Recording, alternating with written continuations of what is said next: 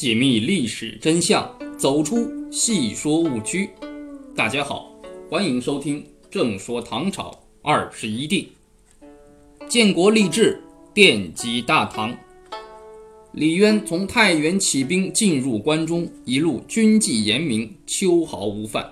占领隋朝旧都大兴城以后，更以高超的政治手腕与政治谋略，展示出一个新王朝开创者的风采。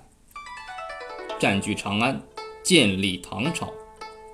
在李渊强大的政治攻势和军事打击下，防守长安城的隋军很快土崩瓦解。李渊大军占领京师以后，封府库，收土己，进掳掠，为稳定局势，立即出城驻扎，完全仿效当年汉高祖刘邦入关约法三章，占据咸阳以后还军霸上的做法。李渊也严明军纪。与民约法十二条，西除隋科进，在政治上完全占据了主动。李渊按照既定的政治思路，首先立代王佑为新君，历史上称为隋恭帝，改大业十三年为义宁元年，遥尊隋炀帝为太上皇。这实际上是李渊从政治上确立了代王为正统。取消了早已失去民心的隋炀帝的正统地位，为自己后来的改朝换代提供了便利。特别是次年三月宇文化及发动江都兵变杀死隋炀帝以后，此举的政治意义就越发凸显起来。隋朝末年，不仅有很多的割据者称帝称王。隋朝宗室也有宇文化及在江都拥立秦王号为帝，东都洛阳王世充所立的越王洞等，群雄逐鹿。李渊在长安立代王，当然也就是另树一帜。义宁元年十一月十五日，李渊迎十三岁的代王佑即皇帝位于大兴殿，李渊被授为都督，内外主军事。大丞相晋封唐王，总理军国机务，以大丞相赞辅国政，其实是汉魏以来权臣夺取军政大权的一贯做法。远的像曹操篡汉、西晋司马氏代魏的故事不说，晋室隋文帝杨坚的代周也和此时李渊的身份没有两样。这样做，尽管也是掩耳盗铃的做法。但是用他自己的话说，虽失意于后主，幸未负于先帝。就是说，虽然背叛了隋炀帝，他也不想落个臣子谋篡的恶名，既不失忠义，还能够实现改朝换代，当然显示出李渊的政治才干。义宁二年三月，代王佑以李渊功德日隆，天力有归，欲行禅让之礼。朝廷大臣也劝他顺水推舟，但是由于李渊当时感觉时机还不成熟，没有答应。后来裴寂等率群臣两千人又三番五次劝进，李渊仍然态度坚决。一直到了五月，他才假装勉为其难，同意正式继位。义宁二年五月二十日甲子。李渊在太极殿正式登基，因为其封爵为唐王，故改国号为唐，仍然定都长安。隋义宁二年，即为唐武德元年，代王将皇帝的宝玺交付李渊，自己殉居旧邸。从此，中国历史进入到大唐帝国。李渊作为唐帝国的开国之君，历史上称之为唐高祖。荡平群雄，统一全国。李渊建国以后，面对的是群雄逐鹿的混乱形势。隋末各地掀起的农民起义军，基本上形成了翟让、李密领导的瓦岗军；河北窦建德、刘黑闼和江淮地区的杜伏威、傅公实等几个中心。其他各地的割据者，大多是隋朝的官吏或者是地方豪霸。有的依附突厥，有的独占一方。这样一来，实现全国统一就成为李渊建国以后的头等重要任务。为了巩固和稳定关中，李渊首先迫使河东的隋朝大将屈突通投降，继而又用兵平定了在京城薛举、薛仁果父子。是在武德元年十一月，很快第二年四月，在河西凉州称帝的李轨也被俘虏，巩固了关中根据地。李渊以皇帝的身份传谕郡县，发布政令。依靠政治手段招纳很多地方的隋朝官员归附，对于那些依然拥兵与之抗衡者，自然还是发兵征讨。武德二年四月，刘武周及其部将宋金刚联络突厥兵马，攻陷李元吉留守的太原，继续联兵南攻。李渊命令李世民率兵反击，大败宋金刚。降其骁将尉迟敬德，刘武周兵败逃到突厥被杀，这样不仅稳固了太原和河东地区，也解决了关中左右两翼的威胁，唐朝中心地区更加稳固。于是李渊又把注意力转到中原，也就是要消灭洛阳的王世充和河北的窦建德。洛阳王世充本来是奉隋炀帝之命镇压李密、瓦岗军的，李密兵败投降唐朝，李密手下的谋士和勇将也多随之归附，王世充便自己在洛阳称帝，国号正。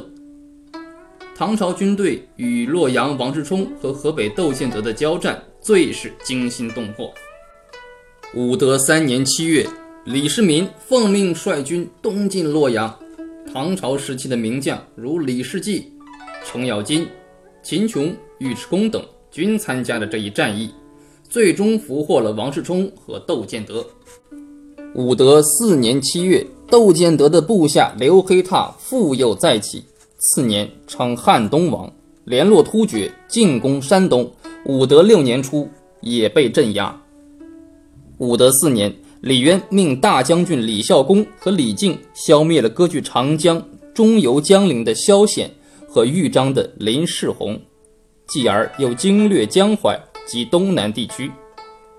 李渊荡平群雄，是以巩固关中为战略出发点。首先平定了合陇与河东，稳固了唐朝的根本，然后进兵中原和长江中下游及周边地区。到武德七年，除了朔方的梁师都依附突厥，继续与唐朝作对，威胁着关中和长安以外，基本上实现了全国统一。应当说，他的儿子李世民在统一战争中直接统帅大军，冲锋陷阵，发挥了极其重要的作用，功绩卓著。但是李渊仍然是统一战争的直接部署和筹划人。他不仅听取有关前线战场的情况报告，而且也直接决定战役的进展。对于不少战役的作战意图与部署，他都有直接的命令。换句话说，李渊是全国统一战争的最高指挥者。李渊曾经对儿子们说过：“皇帝这个位子可不是谁想做就可以做的，也不是谁想做就可以坐稳的。”特别是创业之君更是如此，从来没有无功而可以得帝王者。我生自公公，长于贵戚，后来典掌州郡，从来都是衣食无忧，笙歌宴乐，过的都是欢愉的日子。饥寒的滋味，下贱的劳役，都是听见而从来没有经历过的。艰难险阻是怎么回事，也都是耳闻而已。所以要儿子们。不能只知道吃喝享受，要学会历经苦难、栉风沐雨，不知懈怠，才可以成就帝王的奠基大业。李渊以所谓霸王之才，基本完成了统一大业，所以当时对他就有拨乱之主的评价，这是他能够成为大唐帝国奠基者的重要理由。唐朝的统一是秦汉以来中国历史的。又一次真正大一统的开始，高祖李渊功不可没。革命维新，设令定律。在国家的政治制度方面，最初基本上是沿用隋朝旧制，并形成了中央以三省六部为主体，地方州县两级区划的行政体制。中书、门下两省负责诏令的起草和审核，尚书省负责以所辖六部衙门落实执行，三省长官都是宰相。不过，在武德年间，担任尚书令的李世民因为长期统兵在外，基本上是以专门为他设置的天策上将府和所领的陕东道行台为实体，随时属治，务从省变。是这一时期的特色。到武德七年，由于统一战争基本结束，国家体制才以令的形式固定下来。建国初，李渊还积极着手法律建设，他令裴寂、刘文静、殷开山等人在隋开皇历的基础上修订律令及武德律。重要的思路就是禁销大业所用繁峻之法，废除了隋朝大业年间的酷刑。务在宽简。他后来的继承者在修订法律时，也基本上是延续了这样的思路。现存的《唐律疏议》作为我国古代法律的集大成者，被誉为中华法系的代表。其蓝本正是《武德律》。武德二年二月初定租庸调法，到武德七年又加以完善，规定税赋。不得加以横征暴敛，并且继承和发展了隋朝的均田制，受田者纳税，不受田者不纳税。武德四年铸开元通宝，制式钱币，轻重大小最为折中，远近便知。这既表示其开国，又统一了货币，在货币发展史上具有重要意义。此外，他还兴科举，办学校，培养。和选拔人才。李渊建国后，在天下大乱、百事待举的形势下，经过艰苦的工作，在政治、经济、法律各方面进行了制度建设，取得了一定成效。武德七年定令，是唐朝国家体制确立下来的重要标志。所有这些，不仅逐步实现了国家制度建设上的拨乱反正，也为他后继者太宗的贞观之治。打下了基础。鸟尽弓藏，诛杀功臣。与历史上的所有帝王一样，在维护其政治地位和统治稳定方面，李渊也暴露出他残暴专横的一面。李渊称帝后，尽管常常引贵臣共榻而食，与臣下均席而坐，并美其名曰不忘素昔之好。但他一时一刻也不曾忽视对大臣的防范。